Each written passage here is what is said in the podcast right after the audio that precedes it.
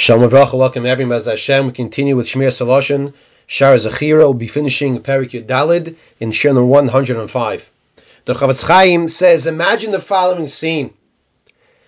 Ten people are walking together down the street, and one of the ten is taken by the police, and they question him for his behavior, and if they feel and they believe that he is the criminal that they're looking for. But this one individual is not admitting, he's not opening his mouth, he's not saying anything.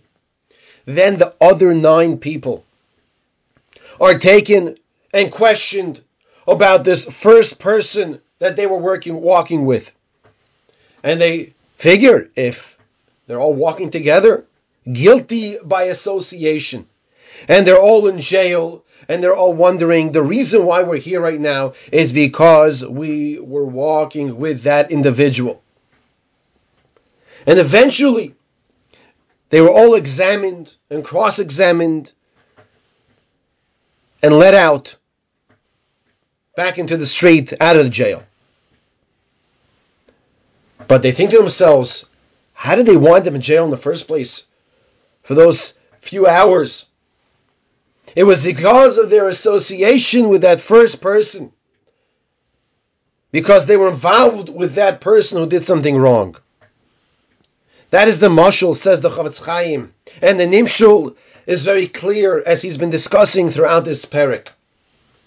That a person who listens to the Lashon Hara, or a person who is amongst a group of people who are speaking and enjoying the company of those who are listening.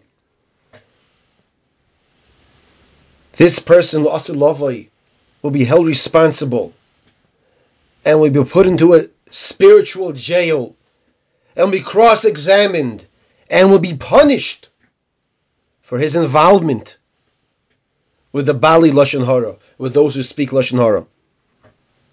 Therefore, says the Chofetz Chaim, Let's listen to the words of the great Rabbi Eliezer HaGadol, Lezman Horkinus, who told his children to be careful with the people they associate themselves with.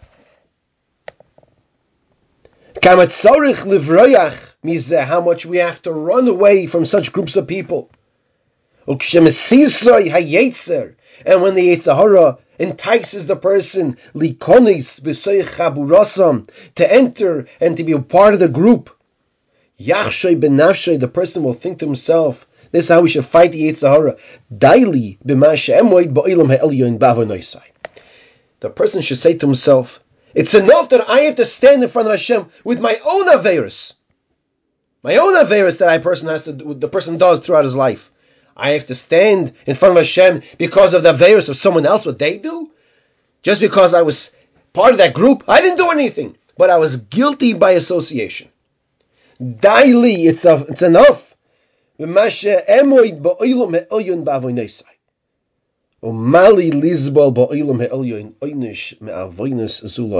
Why do I have to be included in the group of people who do Averis? In the world above. It's enough I have to stand in front of Hashem for my own Averis. And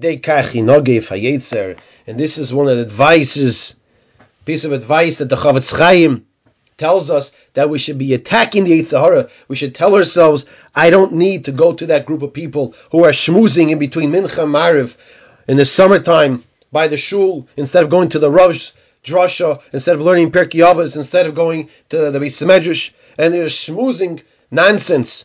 Don't join those groups, says the Chofetz Chaim. Don't join those groups wherever they are, whenever they are, whether they're on chat groups or whether they're in person.